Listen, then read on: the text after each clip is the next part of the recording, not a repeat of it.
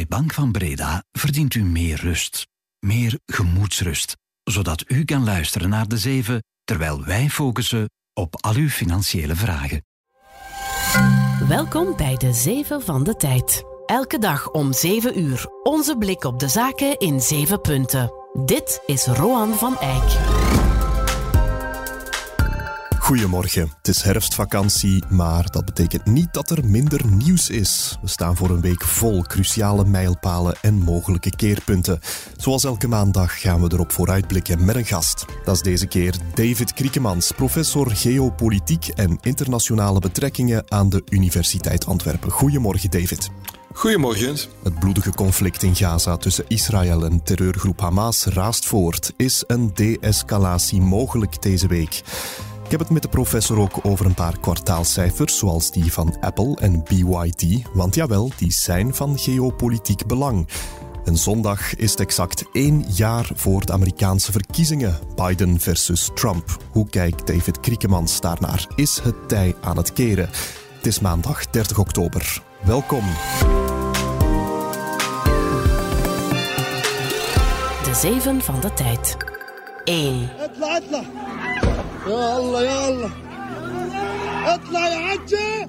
Er heerst vanochtend nog altijd chaos in Gaza. De ravage is er enorm. Het Israëlische leger vecht daar tegen milities van terreurgroep Hamas. Het heeft afgelopen weekend zware bombardementen uitgevoerd en rukt met alsmaar meer grondtroepen op in het noorden van Gaza. Het gaat om de zwaarste gevechten daar tot nu toe, met ontelbaar veel doden tot gevolg, onder wie veel burgers en kinderen. De Israëlische regering noemt dit de tweede fase van haar offensief en heeft unaniem de uitbreiding van de grondinvasie goedgekeurd. Ze wil dus een versnelling hoger schakelen, terwijl de Verenigde Naties en de Europese Unie net vragen om een staakt het vuren en humanitaire pauzes om hulp te kunnen bieden aan burgerslachtoffers. Ook Amerikaans president Joe Biden, een trouwe bondgenoot van Israël, heeft gisteravond aan Israëlisch premier Netanyahu gevraagd onmiddellijk hulp toe te laten. Op zijn minst een korte afkoeling dan, of toch een verdere escalatie? Hoe zie jij het deze week nog evolueren, David? Wel, Rowan, eh, de situatie is natuurlijk eh, heel erg dramatisch. Eh, we zien al die burgerslachtoffers. Het debat vandaag, denk ik, in de VN-veiligheidsraad uh, zal net daarover gaan, over die humanitaire dimensie. Um, het debat is aangevraagd door de Verenigde Arabische Emiraten, die op dit moment lid zijn van de VN-veiligheidsraad. En de minister van Buitenlandse Zaken van dat land zal ook het Witte Huis uh, vandaag bezoeken. Dus ik denk dat je een week krijgt waarin dat er uh, maximale druk wordt uitgevoerd op, om zogenaamde humanitaire pauzes. Nu, de nationale veiligheidsadviseur van de VS, Jake Sullivan, die heeft aangegeven dat hij wel, wel degelijk een dergelijke pauze wil, maar legde een andere accent, namelijk die 500 tot 600 Amerikaanse Palestijnen die nog vastzitten op, in uh, Gaza, uh, die moeten de kans krijgen om uh, de strook te ontvluchten. Dus dat zal aan de orde zijn. Ondertussen gaat natuurlijk Israël verder met haar campagne. Ja, je voelt die geopolitieke spanning rond dat conflict echt wel toenemen. Hè? Want er is dus die VN-veiligheidsraad vandaag, zoals je zegt. Maar intussen ja, waarschuwen ook buurlanden Libanon en Egypte voor de gevolgen als het conflict overvloeit naar hun grondgebied. En ook Saoedi-Arabië, Iran en zelfs Turkije spreken toch ja, vrij harde, zelfs dreigende taal richting Israël. Hoe groot is het gevaar dat dit uitbreidt tot ja, een echt breder conflict in de regio of zelfs verder? Ja, daar vrezen we erg voor, omdat we dan in eerste instantie kijken naar uh, Libanon, waar uh, Hezbollah, een, eigenlijk een Shiïtische tak, hè, Hamas is uh, Soenitisch, maar Hezbollah is Shiïtisch, mm -hmm. die steunt de broeders in, ehm, in de Gaza en die zouden wel eens een tweede front kunnen openen. We hebben gezien dat Israël daarop militair reageert, maar dat zelfs de VS afgelopen week in Syrië luchthavens zoals in Aleppo gebombardeerd hebben, omdat Iran uh, bepaalde elementen uh, binnenbrengt in de regio. Niemand in de regio wil een dergelijke escalatie, maar het zou kunnen dat het uh, moeilijk tegen te houden is. En daarom is het dus maximale druk nodig om te proberen dit in te dammen. 2. Alle ogen zullen deze week gericht zijn op Gaza, maar dat is lang niet het enige actieve front in de wereld. Ook in Oekraïne beweegt er deze week mogelijk het een en ander. Zowel de Russen als de Oekraïners zijn hun offensieve operaties aan het opschroeven. Ze maken zich op voor een tweede oorlogswinter, waarin ja, modderig terrein confrontaties op het slagveld bemoeilijkt. En dus is de vrees dat het Russische leger binnenkort vooral opnieuw water- en energiecentrales zal gaan bestoken. Dat schrijven mijn collega's van de tijd.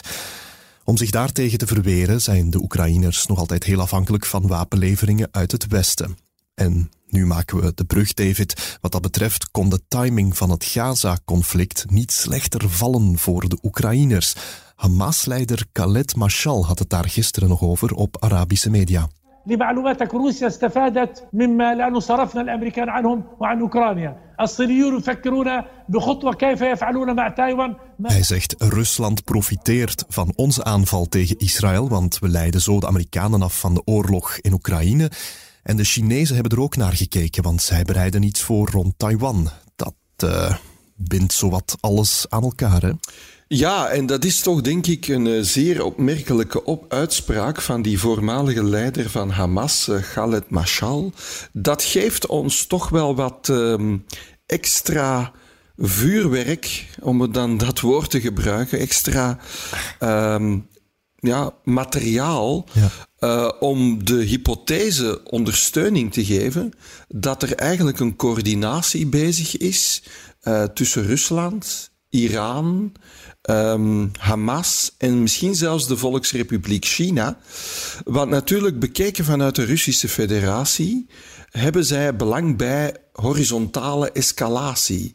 Dus dat betekent nog meer conflicten in de wereld opstoken, uh, zodanig dat het Westen en haar alliantiepartners onder druk komen te staan, uh, dat de publieke opinie verdeeld geraakt, dat die wegkijkt van Oekraïne en dat de steun misschien zelfs uiteindelijk zal wegvallen, waardoor dat zij de overhand kunnen houden en dan is het misschien louter een kwestie van tijd tot de Amerikaanse verkiezingen. Dus um, we moeten daar erg bezorgd over zijn.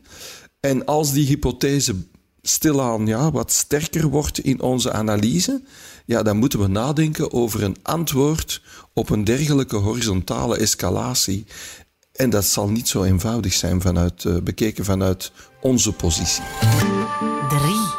Dan kijken we snel ook even naar eigen land, want later vandaag verwachten we twee belangrijke updates. Die van Belgische inflatiecijfer en Belgische groeicijfer. Het Federaal Planbureau verwacht dat de Belgische inflatie in oktober fors is gedaald naar 0,4 procent. In september stond hij nog op 2,4 toch een streepje goed nieuws dan. Dat komt vooral dankzij de energieprijzen. Hè. Die lagen vorige maand veel lager dan de recordcijfers in oktober vorig jaar. En nog vandaag publiceert de Nationale Bank een eerste raming van de economische groei in het derde kwartaal. De tijd heeft een peiling gedaan bij de grootbanken en die verwachten een groei van 0,1 à 0,2 procent van de Belgische economie. Dat is opnieuw een lichte verzwakking, want in het tweede kwartaal zaten we nog aan 0,3% groei, wat ook al geen sterk cijfer was. De update van de inflatie- en groeicijfers vind je straks op tijd.be en onze app. 4. Deze week kunnen we ons ook verwachten aan een heleboel kwartaalcijfers van bedrijven. En sommige daarvan zijn zo belangrijk dat ze ons iets meer kunnen vertellen over het politieke wereldtoneel. Neem nu die van BYD, Build Your Dreams, de Chinese producent van batterijen en elektrische auto's. Die publiceren later vanochtend hun derde kwartaalcijfers. En zelf hebben ze al aangegeven dat het een mooi rapport zal zijn. In eigen land hebben ze namelijk Volkswagen voorbijgestoken als best verkochte automerk. In augustus dit jaar verkocht BYD in China 36% meer auto's dan in augustus vorig jaar en Volkswagen 6% minder. Bij ons in Europa zie je nog altijd wel meer VW's dan BYD's op straat. Maar misschien duurt dat niet zo heel lang meer, hè? want de Chinezen zetten volop in op groei op onze elektrische automarkten ook, waar Volkswagen het stilaan ook moeilijk krijgt. Kunnen de Chinezen dan iets wat de Europeanen niet meer kunnen, David? Wel, wat we zien is natuurlijk dat die uh, Chinese autobouwers dat die eigenlijk uh, structurele voorsprong hebben. Ze zijn al veel vroeger begonnen met de ontwikkeling van de elektrische wagen. Ze hebben een grotere markt waar ze die uh, verder kunnen gaan uittesten. Mm -hmm. En ze doen misschien zelfs ook wel aan een vorm van dumping, aan lage prijzen. subsidiëren ze misschien zelfs deze technologie om uiteindelijk met als bedoeling om minstens een derde van onze markt in te nemen. Hm.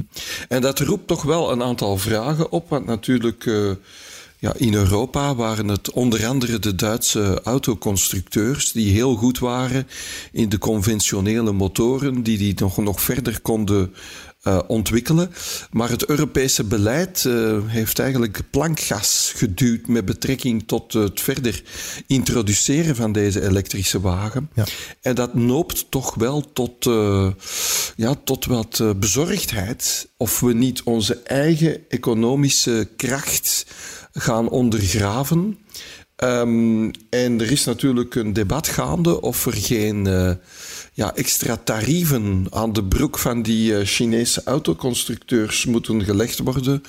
Dus uh, verwacht dat dit steeds hoger op de politieke agenda komt, zeker met de Europese verkiezingen in aantocht. Oké, okay, benieuwd daarnaar. En dus goed kijken naar hoe goed BYD het doet als bedrijf straks bij de publicatie van dat derde kwartaalrapport. 5. Nog zo'n belangrijke update die we deze week kunnen verwachten is die van techreus Apple. Die publiceert zijn kwartaalcijfers donderdag. Analisten verwachten een winst van 1,39 dollar per aandeel. Maar er zijn toch ook wel wat zorgen. Hè? In het vragenuurtje donderdag zal het waarschijnlijk gaan over de iPhone-verkoop in, daar zijn we weer, China. Want die zou zwak zijn. Dat blijkt uit verschillende berichten de voorbije weken. En de vraag is dan, hoe komt dat? Enerzijds zou het gewoon kunnen liggen aan de zwakkere Chinese economie, maar anderzijds, zeggen de analisten van bureau Bloomberg Intelligence, zou het ook kunnen komen door sterkere concurrentie van Huawei, zeg maar de Chinese evenknie van Apple, en door toegenomen economisch nationalisme bij de Chinese consument. En in dat laatste geval heeft Apple toch wel een groter probleem, David? Wel, inderdaad, eh, wat we zien is dat er eh, een technologische ontkoppeling bezig is. Eh, die technologische ontkoppeling die was al in gang gezet onder Donald Trump. Die wordt nu eigenlijk door Joe Biden met volle kracht verder gezet. Vooral door heel saaie, bureaucratische, fiscale regels. de Chip Act ook in de Verenigde Staten. Waardoor men eigenlijk China probeert wat lam te leggen. Um, daar gaan die investeringen moeten, dus de lokale investeringen, moeten dat eigenlijk uh, compenseren.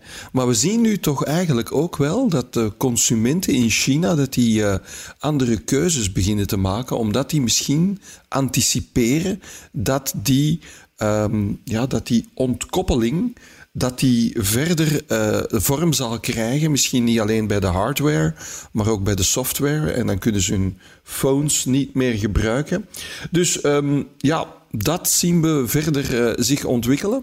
En als je het helemaal de helikopter neemt en dat van op een afstand bekijkt, mm -hmm. ja, dan kan je je wel de vraag stellen of dat die technologie uh, zo een dergelijke snelle ontwikkeling zal kennen in de toekomst. Want als je die markten ontkoppelt, ja, dan gaan ze wat minder uh, efficiënt worden. Zeker iets om, uh, om verder op te volgen.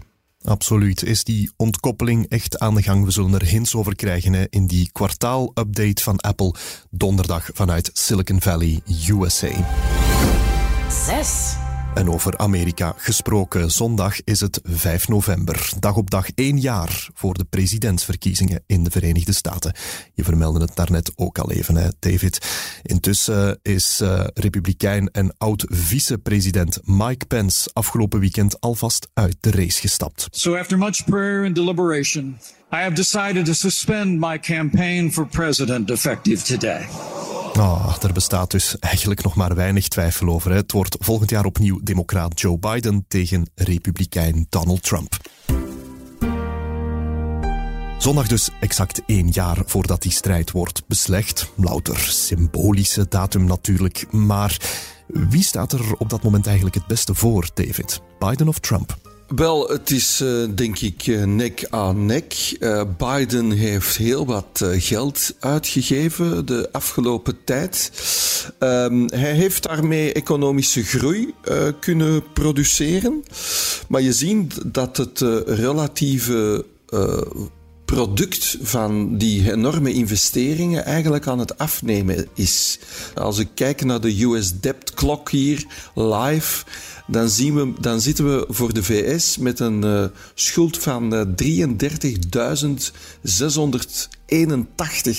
miljard dollar. En voor, ja, dat is uh, gigantisch. Hè? Ja. En um, al, voor dit jaar alleen al uh, heeft Joe Biden op dit moment, dus 30 oktober, heeft hij een begrotingstekort van 1721 dollar. Dat is meerdere malen de Belgische economie. We moeten er wel bij zeggen dat onder Donald Trump het budget al scheef gelopen was. Maar daar heeft denk ik Joe Biden een probleem.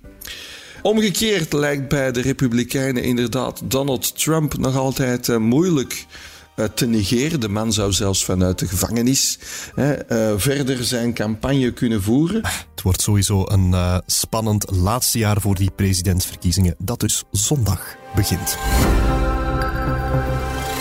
7. En dan de laatste geopolitieke mijlpaal deze week die ik met je wil bespreken, David, is de AI Summit at Bletchley Park in het Engelse Buckinghamshire.